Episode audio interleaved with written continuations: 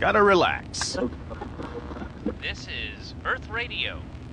And now here's human music.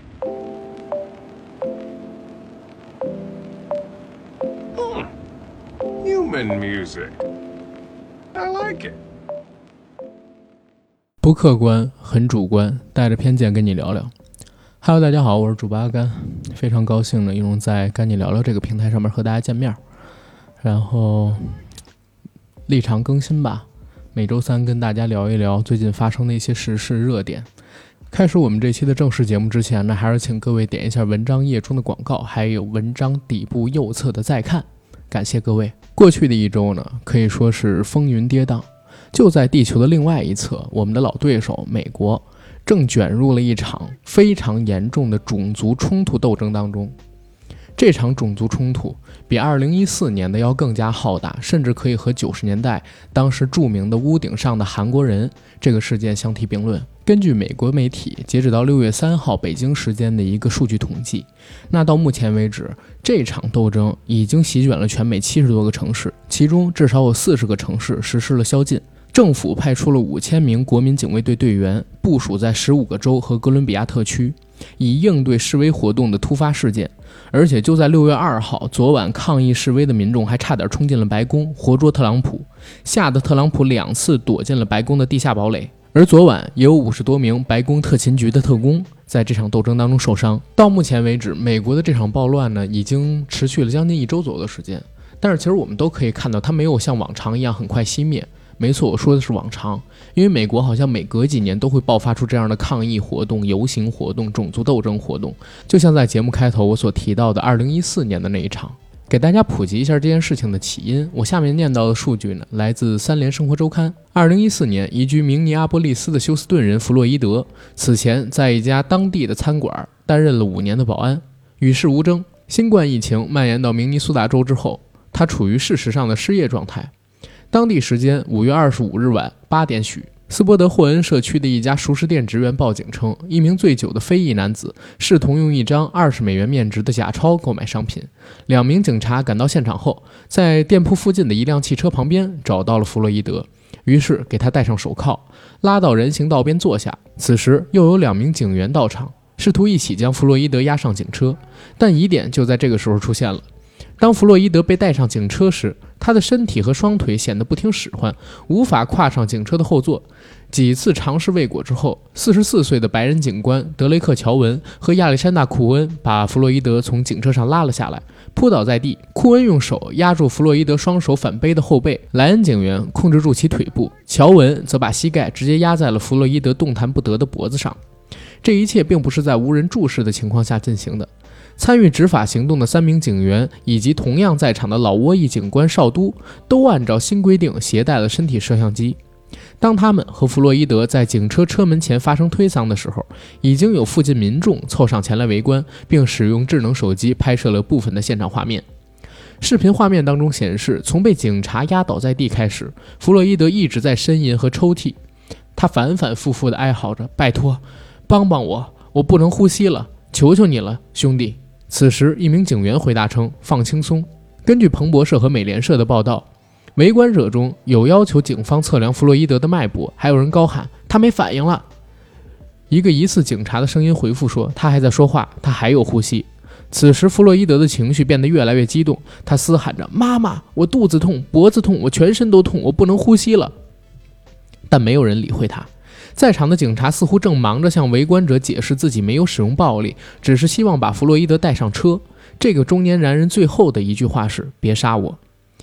德雷克·乔文的膝盖一共在弗洛伊德的脖子上停留了八分四十六秒，最后三分钟，后者已经彻底失去了知觉。当他们发现弗洛伊德身体的异常时，才打爆了救护车。可在弗洛伊德沉重的身体被抬上担架时，一切都已经无法挽回，他已经停止呼吸了。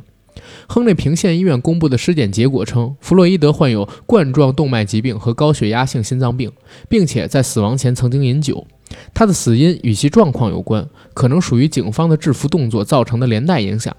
但并非膝盖压制造成的直接窒息性死亡或者大脑缺氧。在一段现场视频中，当弗洛伊德的尸体被抬走时，一名围观者愤怒地评论道：“他们真的杀了他。”刚才我念的三联生活周刊所播报的新闻内容啊，实际是我们现在看到这次事件的直接起因。可是其实越看阿甘就越疑惑，疑惑在哪儿？因为这种事件在美国是频出不穷的，每年都有类似的新闻，然后被泼到网上来，引起大家的讨论。但是从来没有任何一次像我们现在看到的弗洛伊德事件一样有这么大的影响。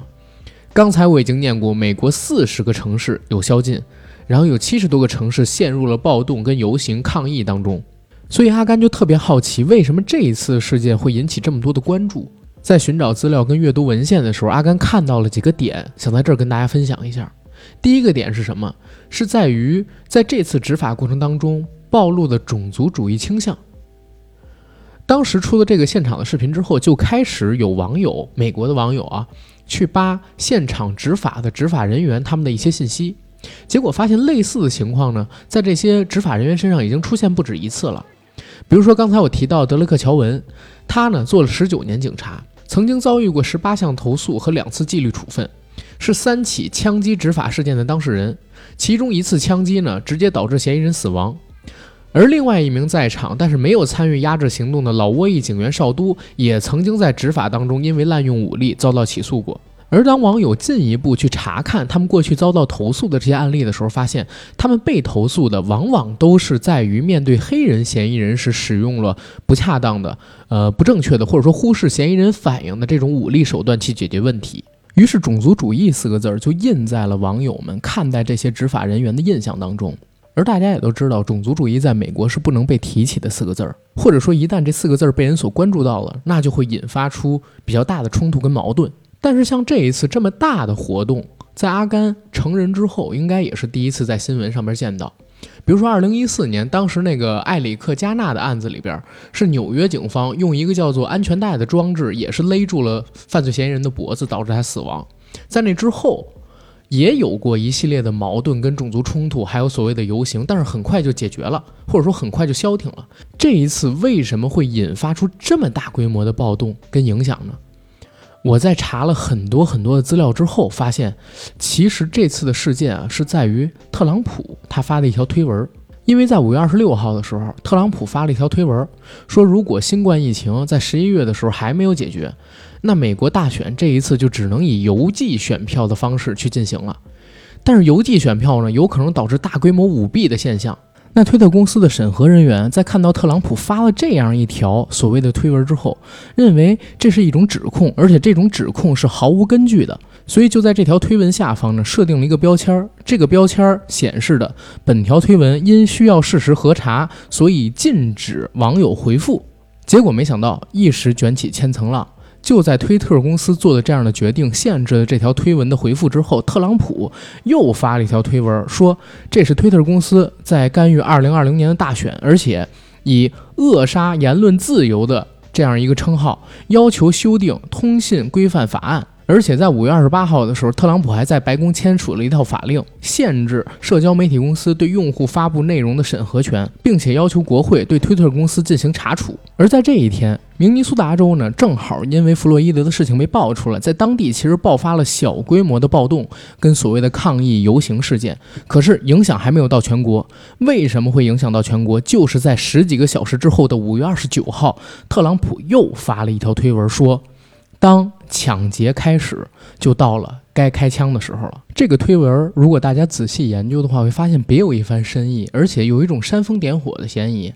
当时呢，就有这个民主党资深政治人物叫多特里警告说，特朗普他发的这一系列言论是有意煽动他的支持者群体，而不是推动团结或者缓解紧张的局势。为什么特朗普要这么干？实际上，用阿甘特别有限的这个思考来看，就是因为种族问题向来都是呃美国大选的议题之一，而且是很重要的一个议题之一。那这次发生的弗洛伊德事件，也就成了今年二零二零年美国大选里美国民主党和共和党博弈的一个战场。那现在特朗普做的是什么？就是不断的把有关于暴动跟种族问题的责任推到民主党人和左派他们的身上去。特朗普在推特上边又发了几条文章，公开批评所谓的这些民主党籍的人士对处理这次暴动事件的处理不力，而且美国媒体就报道说，哎，这些骚乱里边有什么白人至上主义者蓄意扩大事态之类的这种声讨。那特朗普为什么要这么做呢？我还记得很早之前，在我们节目聊美国大选那一期的时候，阿甘曾经说过，美国的选举，所谓的总统选举啊，其实就是民主党和共和党两者之间争一个输赢。因为美国所谓的其他在野党派基本上都没有实力的，在美国就是红蓝两色，中间呢有一些所谓的摇摆州，而因为一票全得这个所谓制度的存在，也就导致如果这个州。是偏共和党的，那共和党其实你不用去争取这个州里更多的人认同你，反着得票的时候，只要多数支持你的人赢了少部分支持你的人，这个州就相当于全部都支持你了。所以最近这些年的美国，大家逐渐的都发现，如果你想要获胜，想当总统，那可能说在除了争取基本盘之外，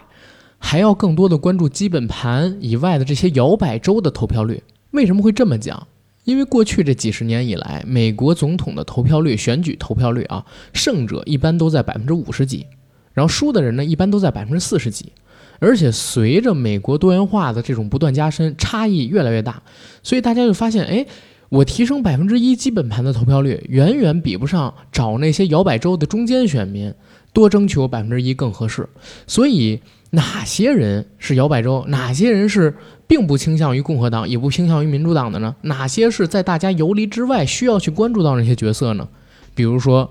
少数族裔，比如说 LGBT 群体。所以在过去这些年，每当到美国大选，或者说每一任的美国总统想追寻连任，或者说想要上任的，其实都会在竞选的时候，在这些层面上边做文章。比如说奥巴马，他就是我刚才提到的那个观点当中使用策略最正确也、最成功的一位总统。他本身就是少数族裔，是非裔，而且呢，他的各种政策，包括他竞选时候的口号，也都是跟他的肤色、跟他的出身、跟他所在的群体以及其他少数不被大家关注的 LGBT 群体平权做政策点支撑，才赢下那次大选的。特朗普。他在当年选择竞选的时候，就提出了一个口号，叫做“沉默的大多数让美国再次强大起来”，是选择了跟奥巴马截然不同的另外一条。他是选择了去唤醒那些沉默的大多数，也就是说，沉默的白人中产男人，那些平时不太愿意把自己的目光放在投票这件事情上边的那些真正的中产者。那他就成功了。之前的民主党派一直都是关注在少数群体，最起码奥巴马那一届是的。LGBT 平权，然后黑人少数族裔在美国权益的增加，都是奥巴马所做的一系列的政策。但是特朗普却不是这样。我还记得当年在特朗普出来竞选的时候，他给自己塑造的一个形象，像是美国快要不行了，我是隐藏在民间当中的英雄，天佑美国，所以我出现。如果这个时候我再不出手，美国就不再是美国了，美国就亡掉了。我就是你们所期待当中的那个拨乱反正、拨开一切愁云惨淡，让美国重回光明正大的这么一个正义之士、超级英雄 （superhero）。所以当时在那一年特朗普选举的时候，我还看到知乎上还有外网上边贴出了很多在美国西部牛仔大叔骑着马，举着一条支持特朗普的牌子，站立在洲际公路上面的照片。正因为特朗普他做出了这样的决策，相当于。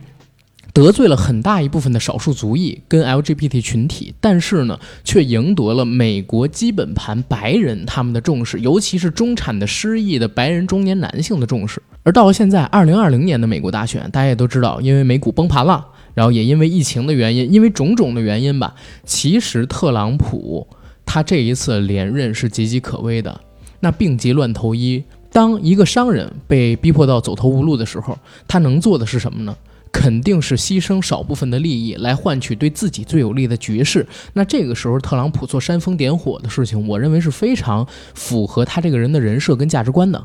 大家不要觉得阿甘这句话说的是危言耸听，我绝对是有事实依据的。为什么？因为根据过往历史的调查，美国的民主党派他们的票仓呢，主要是集中在年轻人。跟少数族裔这部分人群里边，那随着这一波疫情的出现，大家知道吗？过去十周，美国的新增失业人数已经达到了四千多万人，超过美国总人口的百分之十。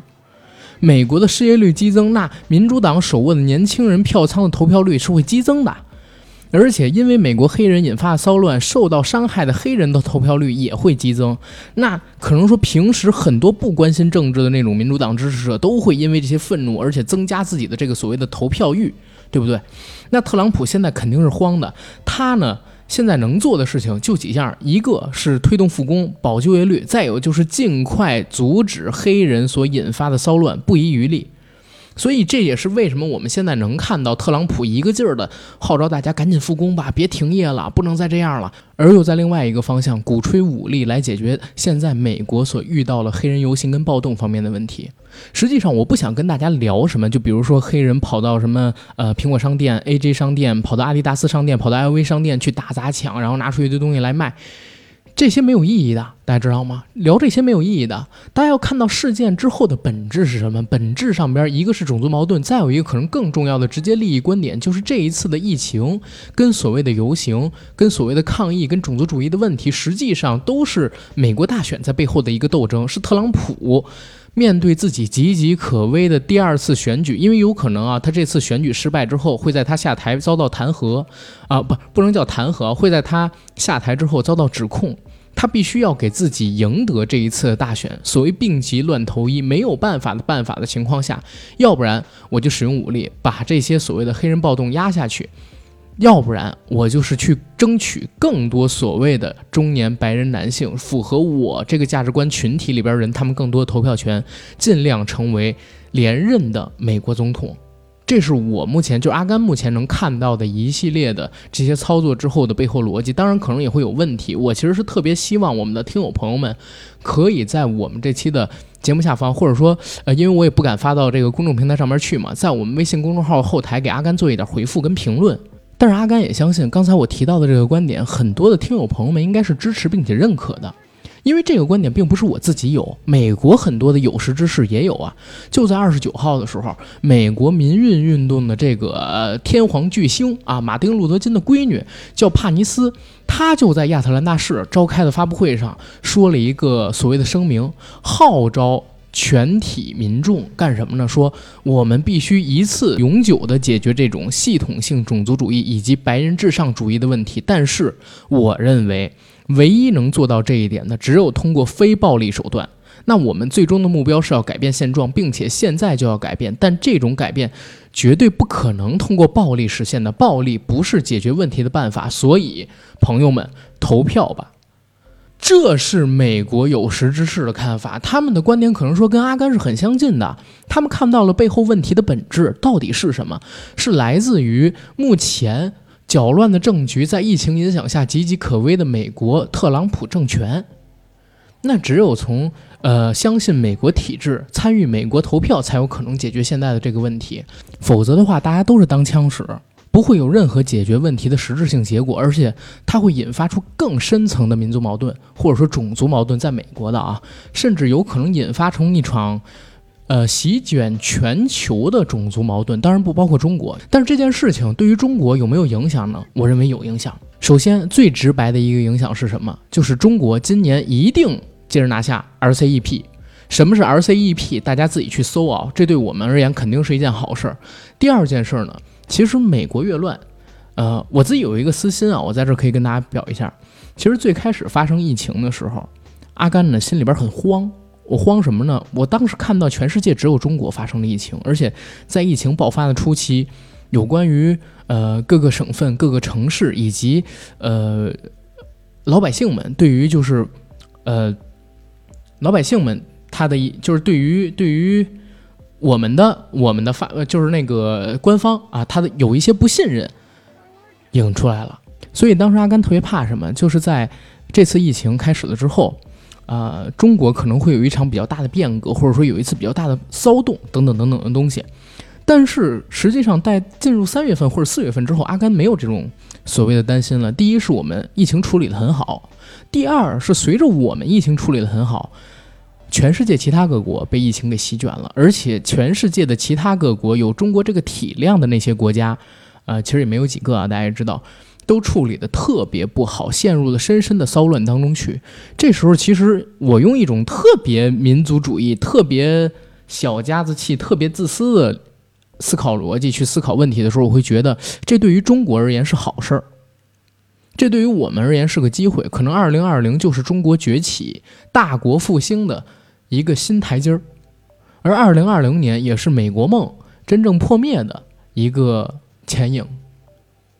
大家能理解阿甘说的是什么意思吗？如果理解的话，欢迎在我们微信公众号的后台评论“保护”两个字。在我自己可以预见到的二零二零年的后半年里，其实中国有大量的机会。当全世界的复工都成为一个问题的时候，我们的生产力以及制造业大国这样的一个所谓的称呼，或者说我们的实力，将被极大的彰显出了。我们这个社会环境上面，大家不要只看到上半年所谓的失业率，也要看到新兴行业，哪怕是政府说的新基建，或者说其他产业里边涌现出来的新机会。